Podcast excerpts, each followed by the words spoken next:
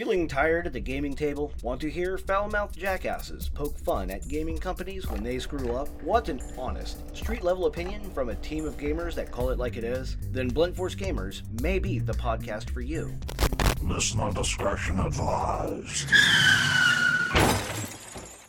Ladies and gentlemen, boys and girls, and gamers of all ages, it is I, the great and malevolent, powerful wizard known as Half Squat.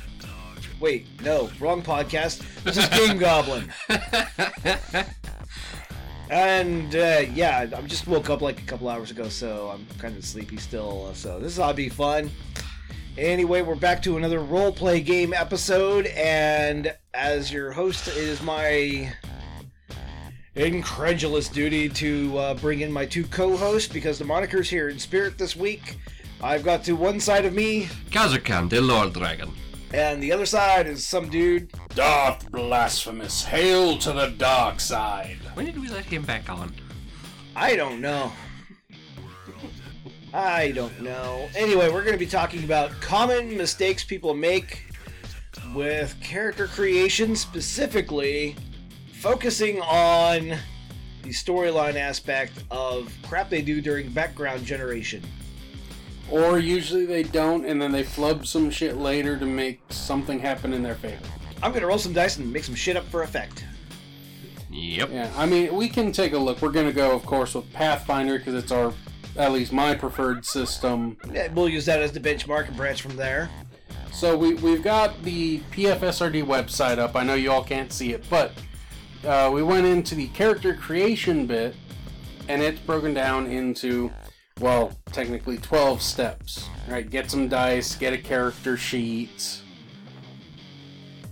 uh, determine ability scores. They're missing the part on the 12 step program here that you're going to have to have snacks and soda or something nearby. Yeah. Right, which is why it's like a 15 step thing. Yeah, I mean, hmm Get, grab dice, grab snacks, grab food. who If you're gonna be late, get your GM a foot long turkey sub. Exactly.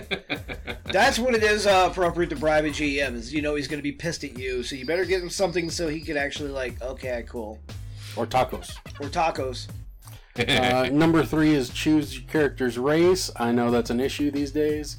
Fourth is choose your class. From there, we move on to uh, allocate skills and ranks. Then we move on to choose feats, determine starting hit points, get equipped.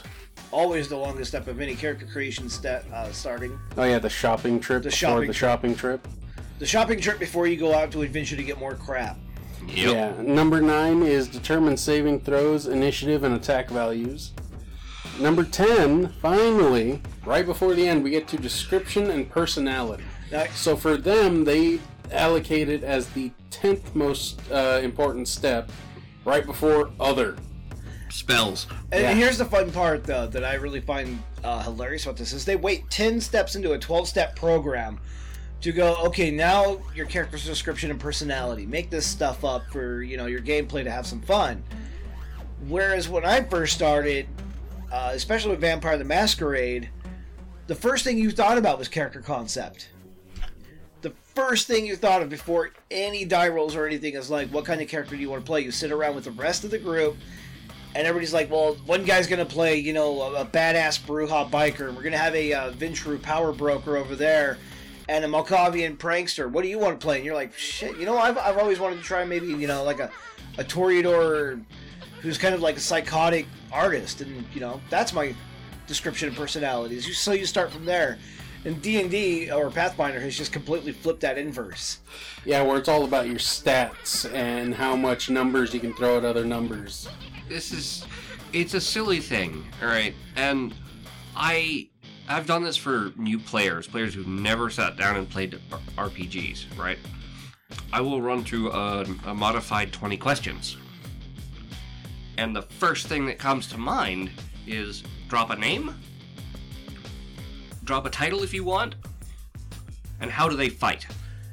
And then you go in and elaborate like does the, do they use magic? Do they sword and board? Do they just run in like a crazy badass? What are they doing? How are they fighting? How are they surviving? I see your point here, but I do have to play double advocate to a degree on this uh, conversation. Sure. because D&D in its nature is a dungeon crawling game Yes. and for new players to uh, get a foothold into it, you can take step 10 out of that to a degree and say, hey, we're just doing a dungeon crawl. Get your characters ready, and we are playing a, numbers game where you're exploring and you have to pay attention to your numbers more than the actual storyline stuff because it's just a pure dungeon crawl. But and that's the same thing with like one shots. You want to do it dungeon crawls. You want to do it combat royales. You want to do simple things so people can just get a feel for the system. And then when you sit down, you're like, all right, we're gonna do a campaign twice a, a month for the next six months.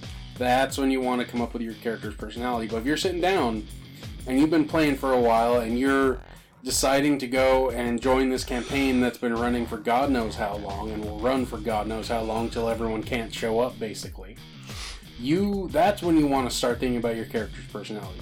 It, you got to know what you're playing and yes, some systems like the storyteller system for vampire it's more important to come up with personality. And then you have D&D where really the whole thing is a giant no one has personality, no one has fun. And then you have Pathfinder where it's there's a lot of stuff is pre-made and a lot of it's not fun, like social combat. I know you say we're probably doing it wrong, but I- It's Either way, not social fun. combat was not an enlightening experience. It wasn't real social combat. It- real social combat hasn't really been tried. um, but anyways, you know there there are certain systems like uh, laser metal. That is more RP than you would think. I mean, after all, I did have a running campaign with a pocket D and D system. It, it really all depends on the group you're playing with, what the Mhm. players want, what the D- kind of game the GM wants to run. Uh, personally, my uh, when I run a game, I want people to have a name for their character and some idea of who their character is before they start rolling numbers. Because I want to, because it's kind of hard to explain in, in short term, but the games that people gravitate towards the most, especially with video games, have uh, lore. They have history. They have the role playing elements, and these are the games that stick with you for a long time. It's something beyond a surface level. Yeah. Like in ten years, who's gonna remember Overwatch? Who remembers PUBG at this point? Exactly. It's games that are just pure combat tend to they're fun for a short term.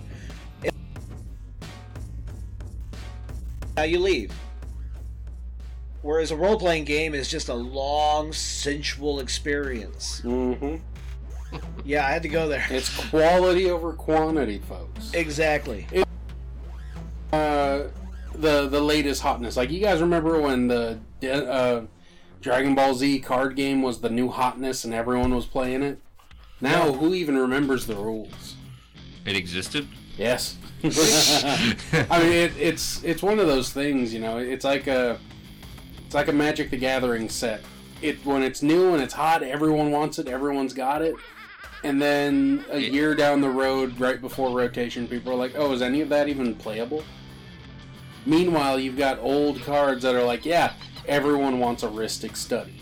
Everyone wants a Scroll Rack. Everyone wants a Dual Land." it, it's the difference in what you want to prepare for when it comes to your character. Because whether you're ROLE playing or ROLL playing, and your character's background is more the thespian side. Absolutely. And the biggest thing we will say is please, please be careful near all that edge, folks. I can feel all the orphans as we're going right now. Yep, because we're about to get there. We're about to burn the orphanage. the number one most hated thing. Like I hate this more than people who try to clone Drizzt. Okay, so mistake number one most players make is you're going to go gaming on Saturday night. You've rolled up an entire character. You're going to sit on that fucking couch and play that character, but you don't need the whole couch. You only need the edge. Edge is not a character trait. It's an It's a- asshole. It's not a personality. It's an asshole. Um, I mean, that's everyone. Ha- everyone might have one, but nobody fucking cares. just in case you don't know. We're talking about the I'm the orphan that no one cared about that grew up on the streets. I'm a loner. There's not enough dark corners in this tavern for me to sit and try and tell my background life story, which I'm making up as I go. It. Yeah, I'm yeah. actually about to reference that here on my tirade. Well, you know, he's let's- got a little different. Uh, Let's uh, take he's the got a twist off on the it. chain. Uh, he, he's got. Well, no, you're going. You're, You're- you're yeah. on a roll, so I'm letting So- you just do it. So, so here's the problem with a lot of people. Like, yeah, that's the general go-to when you're like, I don't want to put effort into my background. Some people they do go the extra mile and go, all right, well, the whole point here is I remember the person who killed my parents had a purple fedora and smelled of lavender. So I'm gonna try and hunt down and kill a person like that. But most people are like, oh, I don't know, I was too young, I don't care, I was raised to be a thief, so I'm a rogue. My character was sniffed by the president of the United States, and that turned her evil. Uh, or uh, I'm sorry, inside voice. um, I'm I'm reminded of Inigo Montoya from The Princess Bride. My father was slain by a man with six fingers on his right hand. You have not seen him, have you? That's Now- when someone does it right. When they actually is. have it, it sets up a goal. But a lot of people they just take the oh well I'm an orphan so I don't have anyone I have to care about because they felt like the call to adventure was well I don't want to have any responsibilities or anything that could tie me down so I'm a do nothing. All right, so I understand why edge lords are popular as fuck. I mean, yes, we have Batman, whose parents were murdered in an alleyway, and now he is the Dark Knight. And he has to punch the world until his parents are given back because he doesn't understand anything. D- They're just sleeping. no, Batman, you killed him. No, no, he's napping. Uh, you know, like, or you have Spawn, another, uh, I don't want to say terrific character, but he is definitely a character who has the edge thing going, who has literally been to hell and back, and who is willing to do bad things to get shit done. You have the Punisher, who has plenty of room for edginess, who mm-hmm. kicks ass, takes names, chews bubblegum, and then kicks more ass. There's plenty of edge lords out there. Judge Dredd. Judge Dredd, straight up edge lord. Thing is, though, when you're in a role playing game versus a comic book or a movie, the movie tells you these characters' backgrounds. You get to learn about what's going on. And the number one mistake I see with edge lords, especially, is when they sit down at the table. Exposition time. Well, either they do exposition time, which just bugs the shit out of everybody else, or they go, Well, if you really want to know my dark history, you're going to ask. No, I'm not going to ask because I spent all this time to create my character, and there's three other people here who are also playing. Don't make yourself the center of fucking attention. Likewise, the number one thing I see, other than exposition, is they just basically shut all the doors. They're like, I'm too dark for you to understand. And then Okay, well then I'm not gonna try. then I'm not going to try. And then after the game is over, the person's like, I don't understand why anybody's not asking about my character's horrible background. Because no one cares. Well, number one, nobody cares, but number two, you shut all the doors. Every time I try to engage your character, you shut the door. Of course, I'm not going to ask about your character's tragic backstory if you're going to keep shutting the door in their face. But don't tell somebody who cares. Well, I've already shown you that I give a shit, and you close the door. Fuck off. And it's Oh, edge lords. oh god, it's worse. Oh, I can't do anything, so I'm just gonna shoot an, a single arrow at the enemy. Oh god. But Or, uh, or or you get the edge lords who want to show off. oh yeah, And, and we have Yeah. a story related to this. edgy snowflakes. Edgy snowflakes. No, no. We oh call yeah, that- there's a mirror out there, way in the distance. We call I'm gonna that- shoot it. Whap. We, we call those shurikens. Edgy snowflakes. Yeah. Wielded by ninjas. No, ninjas have redeeming qualities That's fair. Unless they're in large numbers. and wear bright orange. No, no, ninjas, the larger number of ninjas you have to fight, the weaker they are individually. Now, if you see one ninja standing on a hill, this is the law of ninjas, dude. You mm-hmm. see one ninja on a hill, you are screwed. Turn around, run, Run away. pray. But if you see like a hundred ninjas just drop in from nowhere to take you on, you're fine. you're fine. You'd be wearing a red shirt, white helmet, blaster too big for At you. worst, you're gonna stub a toe during the combat. Um, Just remember your choreography. You'll be fine. They'll fix it in post. exactly. Uh, but oh god, Edge lords are of, of the common mistakes people make with their backgrounds, and is thinking someone cares. not only thinking somebody cares, is they sprinkle on the catalyst aspect. I'm going to call it the catalyst because this is what turns a normal person or a normal orphan in their case into an edge lord. Is they just thicken the soup so much. Like when you look at Batman, it was just his parents who were killed. You look at the Punisher, uh, depending on which setting, but it was predominantly just his family that was killed. And he, when he did try to take the law, uh, you know, get help with the law that he defended, they turned his back on him. So it wasn't just the killing of his family; it was the betrayal of everything he had fought for up until that point. So he became the justice system. You look at Spawn, yes, again, he went to hell for doing bad shit. He was tricked into it, and you know his family was put in jeopardy. It just happens with a lot of them. You know, Seeing a lot a trend. Of, yeah, you see a trend. There's some sort of dark pattern. Well, in comics, it's usually the family or some lady in a fridge, but there's some catalyst that turns the normal person, or and the role players, uh, we already gone over that. It turns them into the bad person, but then you get the edge lord who's like, I grew up in an orphanage and I had to feed the dogs with my raw stumps of bloodied hands after being punished and forced to wash my face with a cheese grater. And it just goes on and on. Like, their life could not be any more terrible. And it's like, look, you do not need to be an adventurer. You do not need a sword. What you need is a fucking padded room and a therapist. Or several, depending Or depending several. depending on how far you're taking it. Like some of the characters I've seen Edge Lords make are just psychologists' wet dreams for case studies. Yeah. There's just so much trauma. It's like you can't even be a functional human being after that much trauma.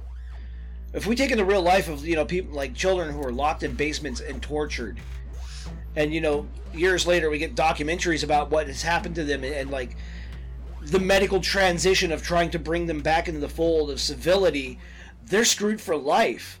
And then you get this edge lord who comes up and it's just like tragedy after tragedy after tragedy. It's like, no, you cannot be a functional human being at this point. I'm sorry.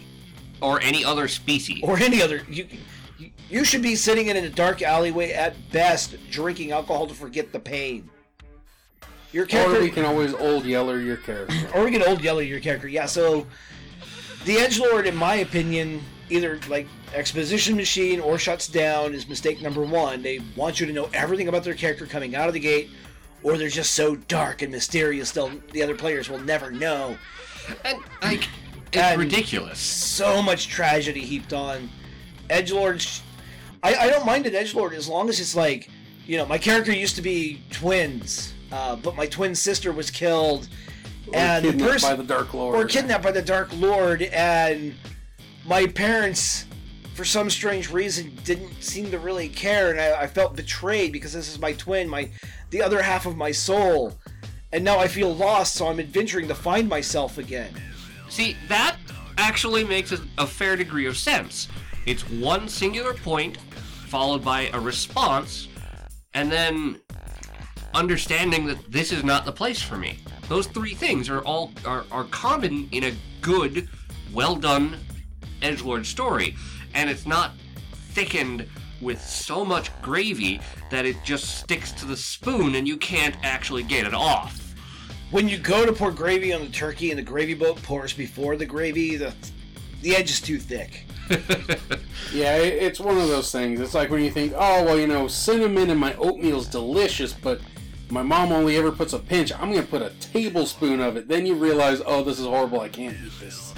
Mistakes were made. Mistakes So- were made. For anybody out there who's dealing with an edge lord or wants to play an edgy character, I'm just going to say, in my my advice here as a GM, moderation. Like like drinking or drugs. like drinking, drugs, or even eating. You know, if you're like like he just said with cinnamon, you know, in your oatmeal, a little bit spices it up. A dash of sugar that might help sweeten it up a little bit. But if you decide, hey, let's just put a cup of fucking cinnamon on top of my goddamn oatmeal, it's gonna be horrible. The same thing goes with your edge lord. If you just slather so much darkness on your edge lord that is unpalatable to other people, you might not want to try to serve that character up again. Just saying. right? And like this this kind of actually leads into another type that I'll, I notice a lot of players they get a little bit sideways. Oh. The name typically has a meaning, but everything about a character, no matter who, what, or what setting, has a meaning. And the best characters are the ones who have that meaning sprinkled in at different layers. We're not talking like just keeping it on top. We're talking like stirring it in, throwing some more in, stirring that in, and keep going that way. I've Uh, you're you're losing me, boss. Elaborate here. Okay, so I came up with a concept for this RWBY RPG, right? This game, you know, specifically the character. This is a this is a dated character. He was a shield bearer. His whole shtick was walking around with two shields, and he would yo-yo them, and that was his like, not Captain America style, but you know, Zoldyck style. If that makes sense. Okay. So he was a protector. That was his whole thing, right? And I figured, you know, gentle giant and fuck, chainsaw shield sounds kind of fun.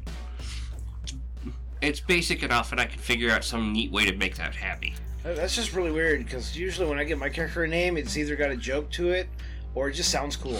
Well, I was getting to that. His name was Titus Moral, titanium and emerald. He was named after his after the wedding band his father forged his mother. That was that was his that was the purpose behind his name. Oh, so um, I see Blasphemous all sitting over here bored for a moment. I, I just No, I was trying. I was trying to let him get his story across so I Oh. can move on to mine later. Oh, okay, okay. Because I, I was just wondering if you wanted to stay on Edge Lords or we're going to move over to naming stuff. Well, I mean, edge lords definitely are a problem, but they're not the only problem because also i- it's kind of an edge lordy edge lordy thing. That's hard to say. So Marquis, No, not a marquee because they don't deserve a title. um, they're not as big a cocksucker. Um, but people, when it comes to naming, um, who go, say you're playing an elf, and your your elf has this big elaborate name, and then you come to realize this person went on to one of those elf language translators and named themselves Lucifer Morningstar. real fucking shock. Oh yeah, oh yeah. Now people like I can get like, oh, I am evil Foucaire over here. that was at least funny. That was, a joke. That was That a was joke. clever. Evil Foucault. Evil Foucaire. Yes, that was a joke because I wrote it down and I hand over the character sheet to the GM and he's like, "Your character's name is Evil Fucker." I'm like, "Tisk tisk." He is civilized as Evil Foucaire. Which actually was a joke played off of the Corsican or yeah Corsican Brothers, the Cheech and Chong movie. Count uh, the money. Yeah, because it was a joke based off of Count de Monet. Mm-hmm. Count the money. Yeah. Which, which is, you know, those at least are funny. But when people are like, oh, I'm Lucifer Morningstar.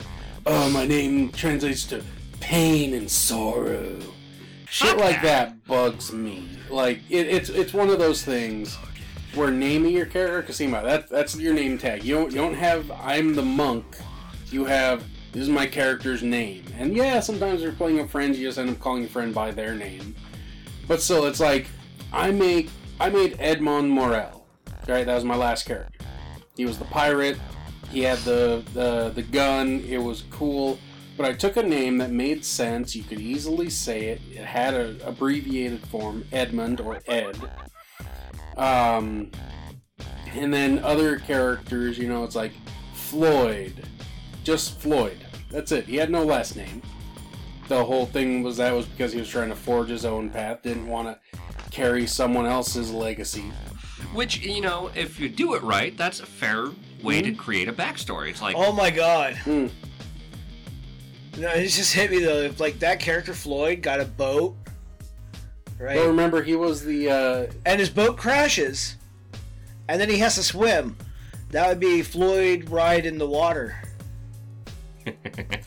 Well, remember he he did have a little uh, A really bad uh evil, yeah. he had a little evil hand thing, but it was pink, so pink Floyd. Yeah. But um, but anyways, doing certain things like that, like you you got to put some thought. Like looking at, say you're playing a dwarf. Well, dwarves have their clan name depending on the setting, their clan name, their family name, and the name they were given in birth. and sometimes that is just a great great grand relation, mm-hmm. you know, because some dwarf clans like to like to reuse their names. Yeah, and so you know you you can look at it like I'm playing, say, a gnome. They usually have fanciful names, but they're not overly long or elaborate. ah. they can be. They can. It was the joke I was playing because I was playing a gnome one time, and of course the character was as small as gnomes can get. So, me being me, I chose the biggest name I possibly could. Of course. Morty Christoph Ruhrmeister. Yeah, and so you have things like that, but at least stuff like that can be clever. But when you're like, oh, I'm uh, well, the, the Lucifer Morningstar is the one that's sticking in my head. But Well, a lot of people do the, the Dark Angel Lucifer combo Mhm. thing, but sadly, as a theologian with some, you know, stupid papers to prove it, uh, nobody plays the character right. Right? yeah, no, because those who actually do understand don't play D and D. Anyways, but it, but it's the thing. It's like ouch! Okay, yeah, I don't play D&D anymore. Still ouch. um, but but that's the thing is you really got to think it. Your name, the name of your character is a verbal handshake. right? exactly. Like in certain groups, yeah, you can be super elaborate. You can do the whole thing in German. But being, oh, I'm Einsrark Meinfeld. It's like, yeah, that, that that's a name that you can say. We'll just call you Eins. But you know, you got to think about these things and really being an edge lord in that way, or being excessively anal about something. Like every time someone says your character's name wrong, you get pissy. Uh, It's a bit of a bad sign. Yeah, that's a bit of a bad sign. I think the worst though that I have, and that one is actually one of the top bad signs uh, as far as character mistakes during character background creation. One of the other ones though is when your GM uh, comes up to you and says, "Okay, the game I'm running is a Conan-esque world. You know, magic is rare, things are dark, they're nitty, they're gritty." You know, think like Conan the Barbarian, Conan, uh, fucking Schwarzenegger era not Momoa era, where things are more lighthearted and family friendly and sometimes questionable. Sometimes, but in More the pulp era. more the pulp era, you know, where nail him to the tree of woe. Holy shit, that's a harsh thing to do there, Thulsa Doom. You know, think more of that era. So your GM lays that out for you, or he lays out that it's going to be a grand mass battle uh, scenario for the campaign, where you're going to be traveling from kingdom to kingdom Mercenaries for hire. mercenaries for hire kind of campaign. You know, if he says it's going to be dark or serious or close to the chest as real life gets, you know, you're going to meet every Dave and Michael and Jennifer, Jennifer, whatever out there. You know, you're just going to meet people with normal names, and then you know the person hands you a character sheet and their name is like Skippy Buckwheat. Okay, you better have a fucking reason for that. Otherwise, Why? Yeah, why is your name Skippy Buckwheat? Come on, man. Like, Well, well, it was my nickname back on the farm, and it just kind of stuck, and I forgot what I was really named. Okay, that's a reason. Yeah, you like- gave a reason. My character's low IQ, as you can tell by the character sheet. He's only got an IQ of 60. That's what he was called back on the farm, and it just stuck. Okay, I can reason with that. You're playing an idiot. and that makes sense. You're not an idiot. You're just playing one. But if somebody walks up there and like, I thought the name was funny, and I thought I was running a serious campaign. Or even worse, when you get into stuff and they're like, uh, I'm just gonna put my real name down as a character. People with that lack total imagination. I mean, the random name generation stuff can be very handy. You know, you can set the theme, you can set the race of the character, the the background. You'd be like, oh, this will work out. But man, sometimes that stuff just really hampers you.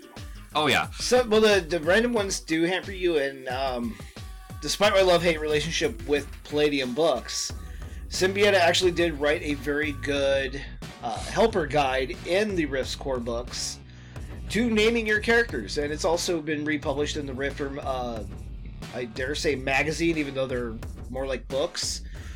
Publication. Light novels. Light novels, the, the Rifter novellas, uh, if you want to call them that uh, as well as the, the Rifts Core books, the Palladium books, and the conversion books. All have some form of it or whatnot. And I can't remember exactly which book it's in, but he does have a fairly large resource in there for like, hey, you're creating a character, and you want them to have a strong feel to it. Here, here's you know the kind of vowels you should be using, you know, the kind of stops. So if you're playing a dwarf, you know, you're going to want a, a good, hard sounding name. So say the word rock, you know, and, and roll it around in your head. Rock. That's a, that's a that's a solid word for a solid object, but you know, add like a letter here, take a letter away, you know, move it around, shuffle it until you come up with a sound that sounds like something you'd like to have your character have for this dwarven, hard sounding name. That's based from the word rock itself. Mhm. You know, so they've got a really good guide as to how to create names for yourself. Um, that's actually how he came up with Emperor Prosek's name, even though it sounds wildly like Prozac. That medication was not yet available at the time during uh, publication, Yep. or at least it wasn't in mass production. But yeah, he did the same method to name a bunch of his NPCs that he later wrote and published. Is he would just sit there, write a bunch of stuff down on a paper, and see what just sounded best, and screw around with adding and taking away letters and just moving stuff around until he got what he wanted. That's exactly how Haagen Dazs came to be. Exactly. guy was just sitting there saying words they said for like two days, and they came up with Haagen Dazs and felt it didn't quite look right when he wrote it down, so he put some umlauts over the U. Yep. But but that's a big thing when it comes to background is your name because you can have a background with a name. Say you don't have a last name. Oh well, you know, I just didn't take my family's name because I want to create my own legacy. Good way to go. Yeah. Yeah, it's and you know the whole thing about it is provide a reason.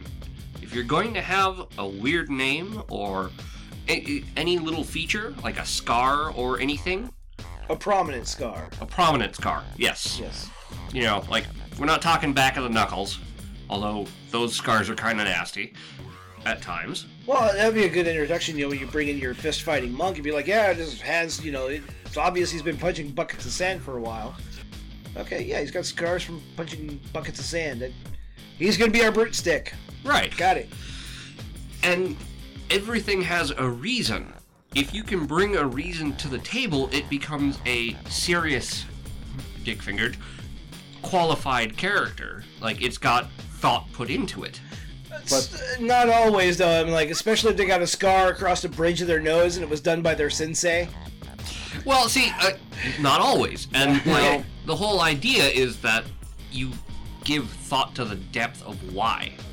Now here's the thing though, is we got to remember the rule of show me, don't tell me. Yes. So if, if your guy is say you're playing a rogue and you're a knife aficionado and that was your background and you're just best dagger thrower ever, you can just be like, oh yeah, my guy just flips a dagger in the air when he's thinking. Yeah, he just does one of those just little. one of those idle animations. Yeah, you know, it, it's one of those things of show don't tell, and that, that's a good way to try and do this. Be like, oh well, you know, he uh, he fiddles a coin between his fingers to show how dexterous he is. Right. And it's you're right, it is show don't tell. Um when I make a character, most of the time I make them with one to two major highlight features that are like, oh yeah, this is your brief description. Like I'm playing you're gonna hate me, you're gonna groan, but I'm playing a knife ear sorcerer. And he's got silver hair, which is according which is why I have the draconic consular uh, racial alternate is because that was deemed a valuable thing in his lineage. He's just the first to be born in like four generations. So he got the training. And hopefully it'll last. Fucking knife ears. See, I knew it. I knew it. It wasn't a groan; it was a complaint. But yeah, you know, Never trust like, an elf. that too. Round elves, watch yourselves. Right. but but still it, it's a thing of trying to, to give some background on why or, or even just flubbing a line of why is a lot better than oh i have the darkest story but i'm gonna keep everyone out but there's more than that there's also the super snowflake who will be in your face trying to tell you everything you know oh, oh Over I'm exposition. pixie orla flying and I just love everything, and my hair is like a galaxy, always changing colors, and I'm gonna be all over you guys all over the time. No, stay the fuck away That from sounds me. like somebody else we know. Yep, yep, they do the same thing, same character all the time. Yeah, yeah. Well, some people want to be noticed. Uh, yeah, yeah, definitely very notice me senpai, but it, it's one of those things of when you get into character creation, you gotta walk the line between don't be an edge lord, but don't be a fucking neon blinker. Yeah. Also, one of the other mistakes that I've seen people make during character creation, and I'm guilty of this just as much as a lot of other We players. probably all are. We probably all are. When you're writing out your character background, and I know it's fun to do. Oh, it's hella fun to do, Three to especially five paragraphs. when the, the the creative juices just start squirting all over the place, and then you hand your character background to your DM, and they look at it and they're like, "Why did you write a 304 page novel?"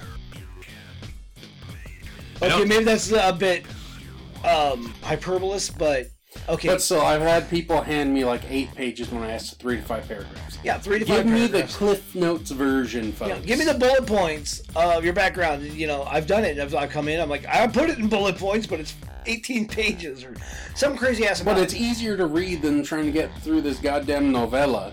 yeah, But so you know that's why I I've ended up just doing a bullet point format that I keep in my GM folder.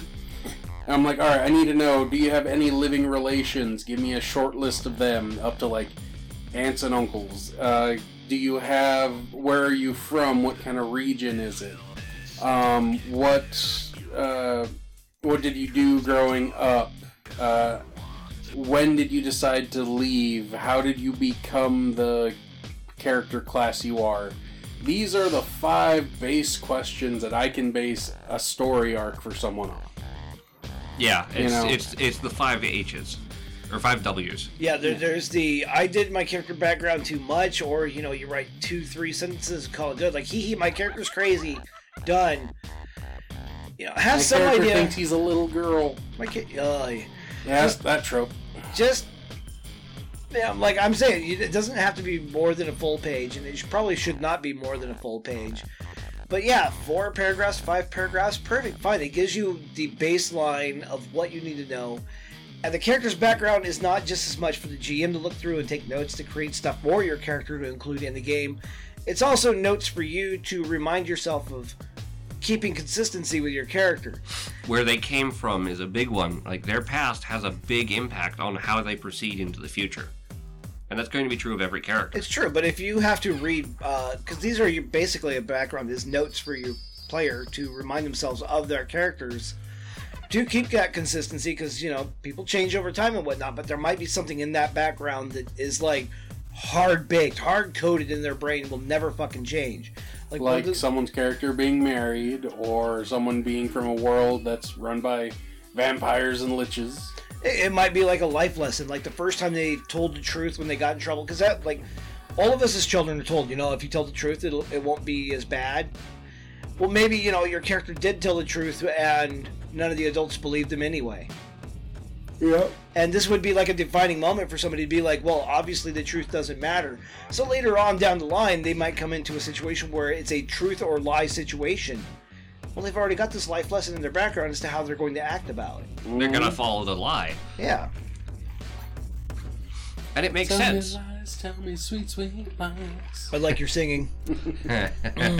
Anyway, though that's a mistake, is all obviously in the background is when you write out your background, either just going fucking Ham. full tilt ham or Doing you a nothing. doing nothing.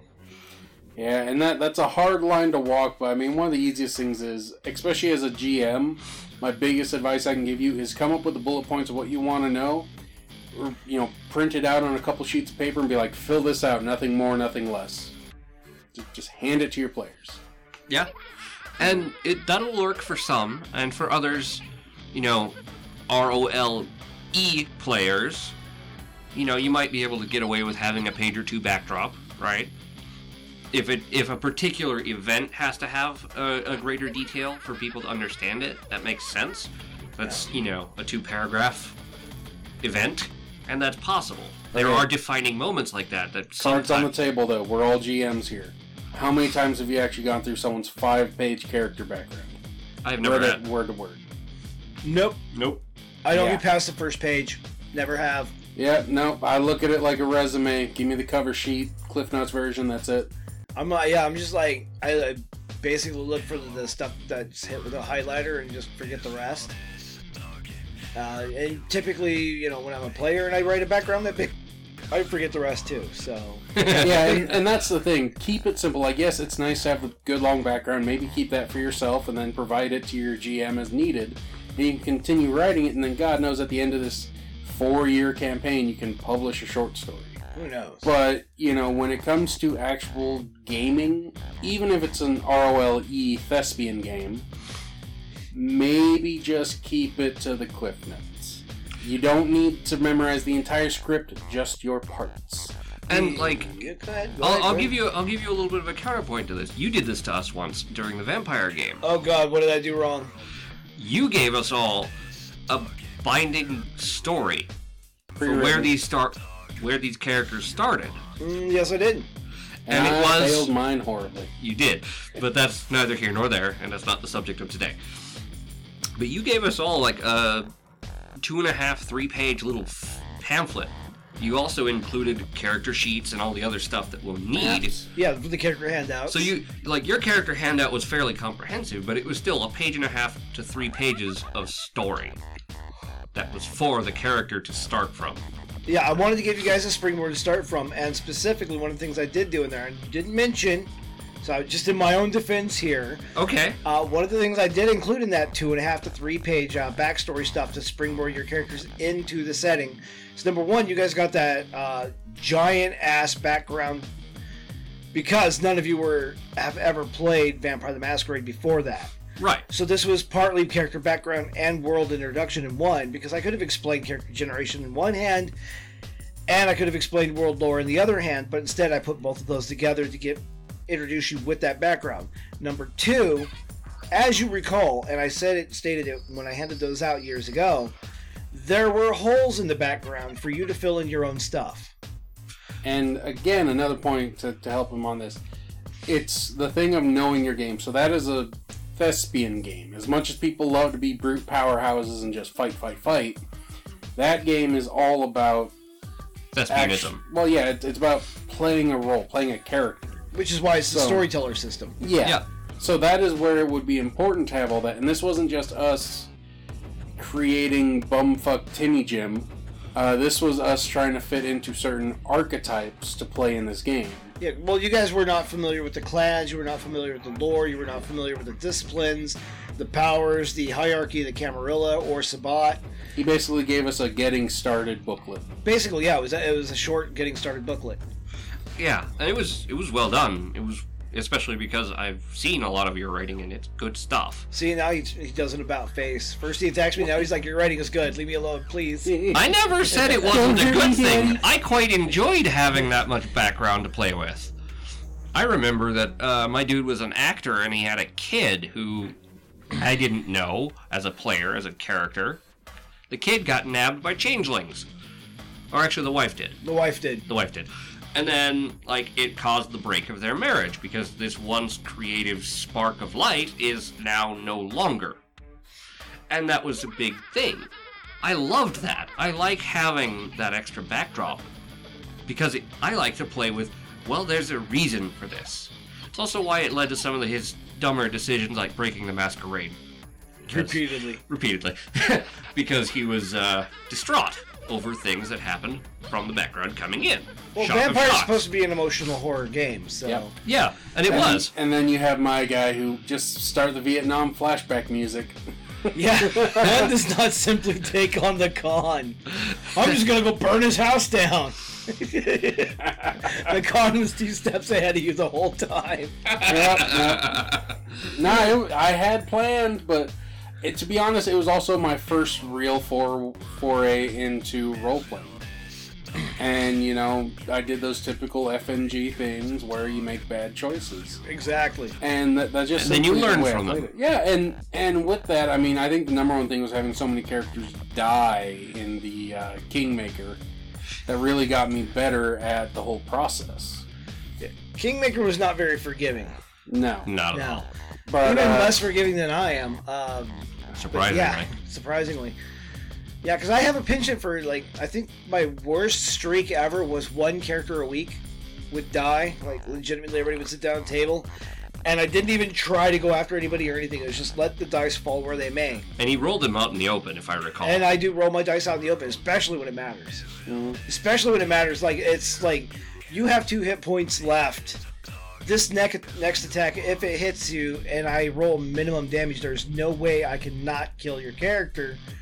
You will die if this attack hits. so let's watch where it falls. So I'm just going to drop it on open in the table, calculate it up, This is the value. and tell you the value be like, look, I, I rolled my dice in the open. You know I'm not fudging. Well, also with the way we were playing, it wasn't so much we're all sitting around a table with a, a planned format. It was more open, sitting around the smoking circle. Well, yeah, uh, Vampire the Masquerade, when played correctly, or well, incorrectly, if you will, it, every group has different playstyles. So saying correctly or incorrectly is kind of a misnomer. Very big. Very big. Uh, Vampire is a game that you don't really play around the battle map. It's a game of imagination where you sit in a lowly lit room with just enough light to see your character sheet or around a dinner table, but there's no battle maps, no miniatures, there's no targeting indicators, no sticks to gauge distance. Nothing. Whereas Dungeons and Dragons is the exact opposite. You have to have a battle map for the battles. Everything is on grid. You have measurements for everything from your stinky cheese ball spell to tragic missile. Yeah. Uh, the other thing that I've seen as a mistake, and we've been on names for quite a while, so I'm, I'm going to try to switch gears Oh, yeah. here. go, go for Uh, it. the other thing I've seen as a mistake uh, on the player side, I've done this. I've seen players do it. Usually, I try to coach players. When you're writing down the stuff on your character sheet, and of course, Vampire is really great. Again, Rifts kind of okay. I mean, they do have a notes section. Vampire or uh, Dungeons and Dragons and Pathfinder not so great on this. It really depends on the character sheet. what I'm They do have getting to elaborate- is writing down the specifics of your character. Skin color, eye color, hair color. Does you what kind of shampoo do you use? Are you overweight? Are you Uh, underweight? Do you trim your nails or do you leave them long? You know, all the little details about your character to help you flesh them out.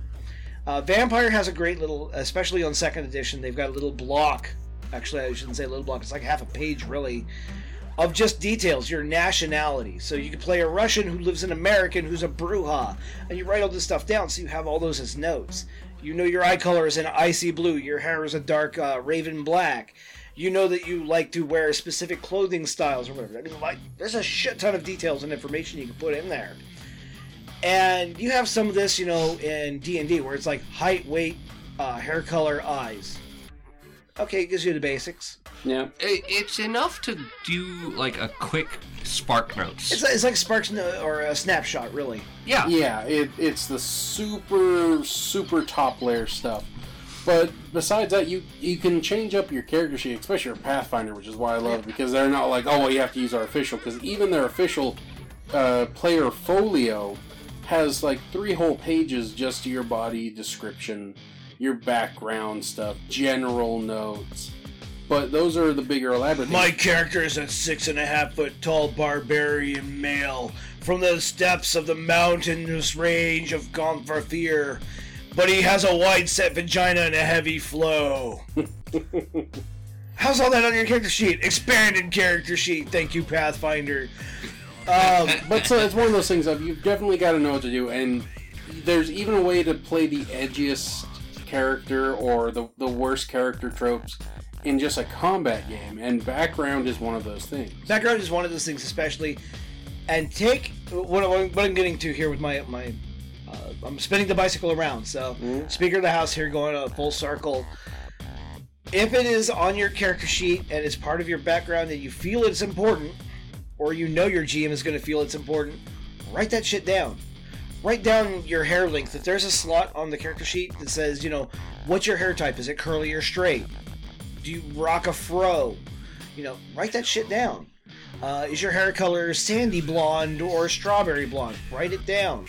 If there's somewhere, because a lot of people they don't write this stuff down on their character sheet, and like and then get bewildered when they forget it. they'll they'll get bewildered when they forget it. So like, Or it changes to whatever the latest episode of fucking Boy Meets World does. Eh, or change or the things will another thing that happens too is it makes room for cheating in a, a very low par sort of way because this isn't Oh well, I'm totally from a village near here, so I, I would know the language. oh yeah yeah my well i didn't write my eye color on my character sheet you know my character's eyes are you know really green and it's like dude when we first had a game session three months ago your eyes were blue and now the guards are looking for a blue-eyed guy and your eyes are suddenly green Hmm. You know, write this shit down. Um, it's not just for the GM, you know, to make sure you know everything's on point. It's for you to make sure everything's on point.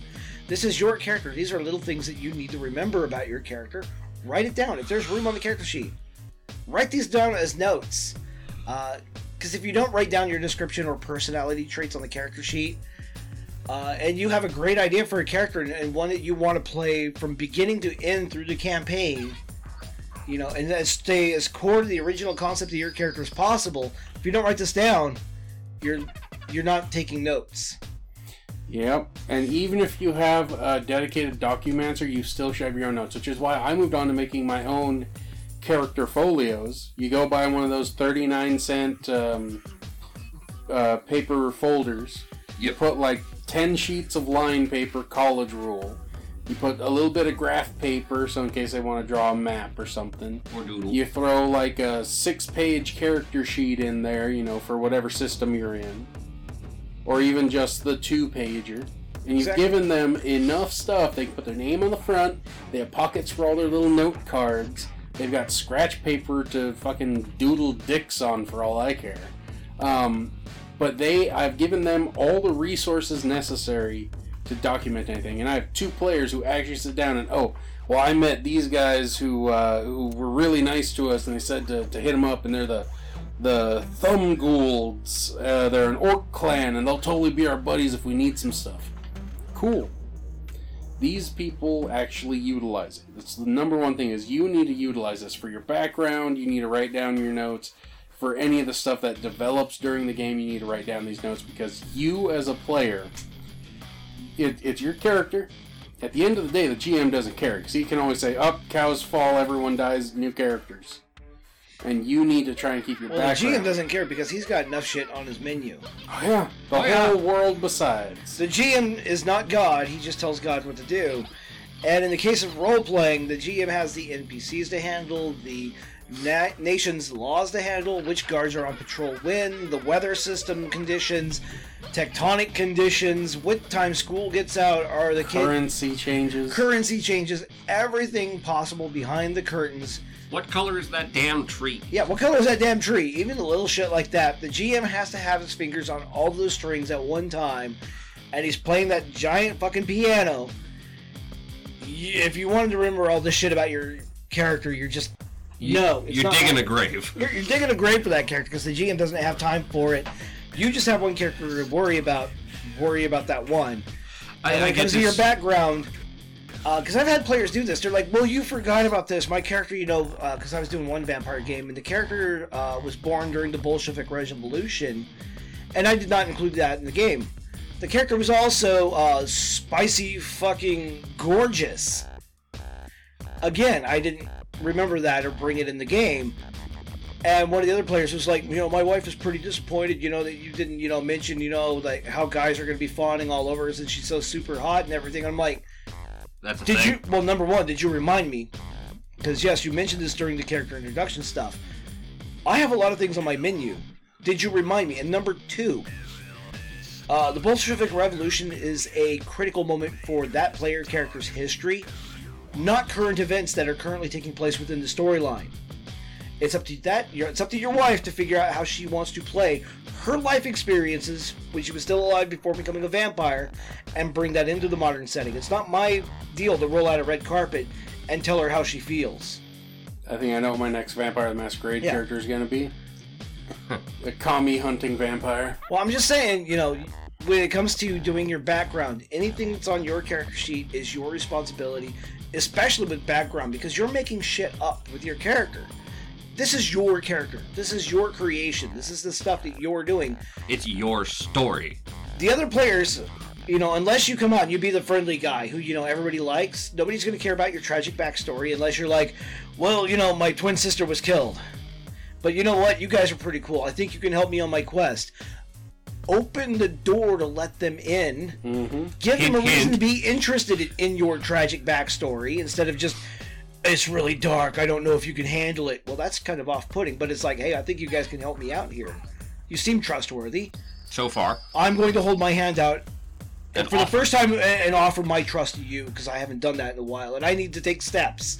Uh, you know, open the door. It's up to you to know these things. And for the other players, they're too busy with their characters because those are their creations, their paintings. That's what they're worried about. So, as a player mistake, the number one player mistake is thinking other people will grab the reins of your creation and ride with it. Yeah. It- It's called player agency, and most people try to stay out of each other's. Or if they don't, they're kind of assholes. Don't or make you any have sense that, that. couple in the corner where one of them doesn't know how to play and the other one basically plays both characters all the time. Yep. Yeah, uh, I've seen that. I've seen that quite a bit. It's like, oh, my wife wants to play D and D, and then she doesn't say a thing. Well, oh yes, the lump. The, the lump. lump. I, I've seen the lump many times in a D and D game where you know they show up and they're like, oh, they want to play, and they just sit there and stare. Or you know they don't know how their character works, so their significant other has to run their character for them. Because Right. they, they don't sit down and read it, even though they've all the time in the world. I, I think another player mistake. This is more of a newbie mistake, but I have seen it done with advanced players, and it's somewhat background related, but more ROLL related. Is not learning where shit is located on your character sheet after multiple times. Like after your third or fourth uh, combat encounter, I become a lot less forgiving. When I go, all right, what's your AC? Uh, If I'm Oh, asking, where's that?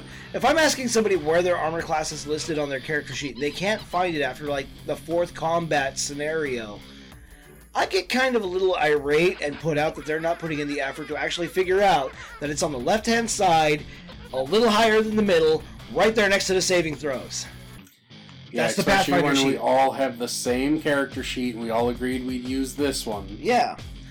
And the same thing goes with you know background and personality too. It's like, hey, you know, what's your character? You said your character's length was how long? And they're like, uh, shoulder length. And it's like, well, you told me when you wrote down on your character sheet, or you know, you know, that's why you have the character sheet is to take these notes, to, to learn these things. Mhm. Uh, and it's a big mistake not to learn your damn sheet and know where things at because if something comes up, uh, like uh, some games have it where you know you have like disposition as part of your personality traits or your background, your overall disposition. You may be cheerful yet reserved, Mhm.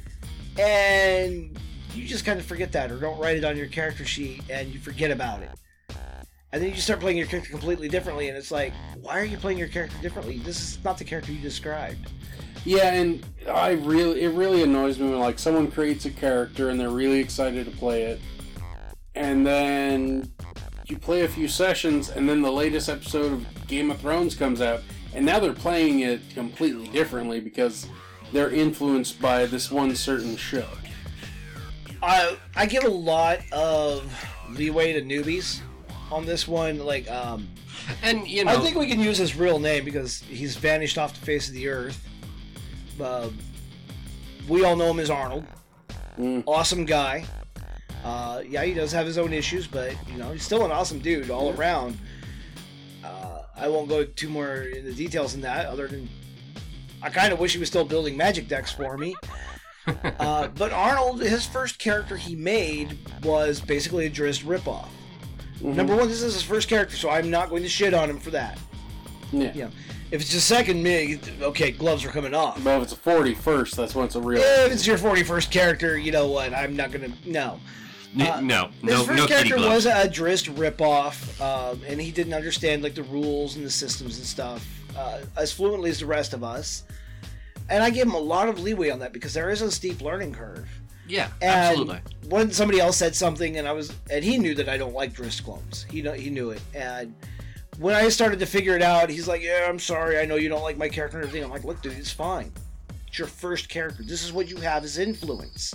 Mhm. Uh, but it's a background mistake. I mean, the first time it's great. You know, you, you start, you have to start somewhere. And if your influence is fucking NASCAR racing and you make a race chariot driver, fuck yeah, dude, roll with it. That's your influence. That's your starting point. That's your springboard. Uh, but if it's something that's a continual deal, that as far as backgrounds go, where somebody is influenced by a TV show, whether it's The Boys, And they keep changing. Game of Thrones every, or Heroes. Every time the character does in the yeah, show. every time the character changes Oh. or something, they do too. It's like, Okay, I don't know. Have you guys experienced this yet? Sorry to barge in, no, no, go ahead. but it, it's a real big problem of people out there in the gaming world, of people just watching Critical Role and just basically trying to play those same characters. Ah, yes, the Matt Mercer people's games. effect. Yeah, the Matt Mercer effect. It is so bullshit and annoying. it's the Matt Mercer effect is double edged. Is the thing? It's like, well, are you going to be a great D- GM like Matt Mercer? I'm going to be a GM like me. Are you Right. going to be a player like like you would see on Matt Mercer? Yeah, see that that's the thing is the player side. Because as a GM, cool, you want to do voices, you want to put effort into it, all for that. Go But my it. problem is the player side because when these people literally try to copy paste, or God forbid they're trying to play their character like it's the fucking Jersey Housewives, you know. The Matt Mercer effect is a double-edged sword for sure. The, the one of the big problems too is people forget, especially with role-playing games, is number one. There's what five iterations of D and D available right now, plus multiple uncountable spin-offs. We have Western games, we have post-apocalyptic games, we have undersea games, we got space games, we got undersea space cowboy games.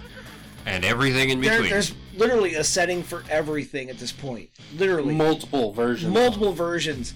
And with each of these multiple versions, you have individuals who wear the name tag Game Master, and these individuals have been influenced by a plethora of countless games from different genres over the years or decades, however long they've been doing it. So each game they're running is different. To expect every D&D game to be run by one TV show is foolishness at its worst. Especially when you take uh, role-playing games and compare them to movies. If take uh, fucking Rosebud, oh yeah, right? We we take Rosebud, one of the greatest fucking movies ever made. Um, what was that? Um, not Wuthering Heights. Fuck, black and white. Oh god damn it! All I remember is Rosebud because you know that, that's a defining moment in that movie. But uh, fuck, fuck it, Gone with the Wind. We'll just pull that one out of my ass instead. Um, Gone with the Wind is also a genre-defining uh, movie. Despite what people say about it nowadays, it was and still is a classic. Now imagine if every movie since Gone with the Wind that was released was very fucking similar. It was like vanilla to vanilla. or superhero movies. Or we, super- We're living in that day and age right now. Remember before it was like the high fantasy stuff and swords and sorcery. Yeah. That was a great time. Now we're in the superhero era, getting to the end of it because Jenner uh, Phase Four is kicking in. Well, not, just that, but every superhero movie has become woefully inadequately the same. yes. So the Matt Mercer effect. bland. Yeah, so the Matt Mercer effect, when every player expects a GM to run a game just like Matt Mercer, they're asking for another bowl of vanilla. Mm-hmm. They're asking for another superhero movie. They're asking for a remake of a movie that's already been done. Yeah, it, it's one of those things. We're gonna end up where your game goes from instead of being like Ghostbusters the original, it's Ghostbusters 2016. If anything, the, one of the biggest things about your uh, background for your character, expect something different. For as a player and a character, try to embrace something different. You want to go on an adventure. You want to see far off shores nobody else has seen before. You want to plunder ships on the high seas no one else has ever plundered. You want to sail through the stars and find planets no uh, hose-head creatures ever gone before. You don't want another Matt Mercer. Yep, there's already one, and let him be awesome. But you know what? Be you. And I think that's my final thought, really, because we're coming up on time. Oh, we are. Is um, just when it comes to gaming, be you, but write it down. Document everything and be consistent. I don't want to see you over there with the eraser. And interrupt Kazurkan as often as you can. Just like I did today. Even when he's laughing. Uh, all right, guys. Fair enough. All right, well, then I'll get to my final thoughts and I'll make them snappy because I do see the time is up. My final thoughts on this is our opinions are not 100% invalid or valid. They are just opinions. Uh, my opinions are formed after a quarter century of gaming and running games. And there are plenty of other uh, really good guys out there, like How to Be a Great GM on YouTube or Seth Skorkowski, who also have their opinions. I would say, as far as creating your character and getting a good background that will include not just the GM but the other players, one you will enjoy for the entirety of your campaign. Seek out as many opinions as you can find of your own. Make an educated uh, sum- summarization as to what you want to do and how you want to play your character, and just learn and grow. Uh, that's pretty much it. If that made sense, Game Goblin, going back to my crypt. I would say think about the reason behind any given aspect of your character, document it, and stay true to it. That's what will make your characters interesting. That's what will make your world interesting. Interesting, and it's what will make it come alive. Give it the depth of, of feeling that you're after. So keep that in mind, and don't be afraid to experiment. And with that, Kazurkan back to the skies. Darth Blasphemous signing off. He's locked up. Now get the hell out of here!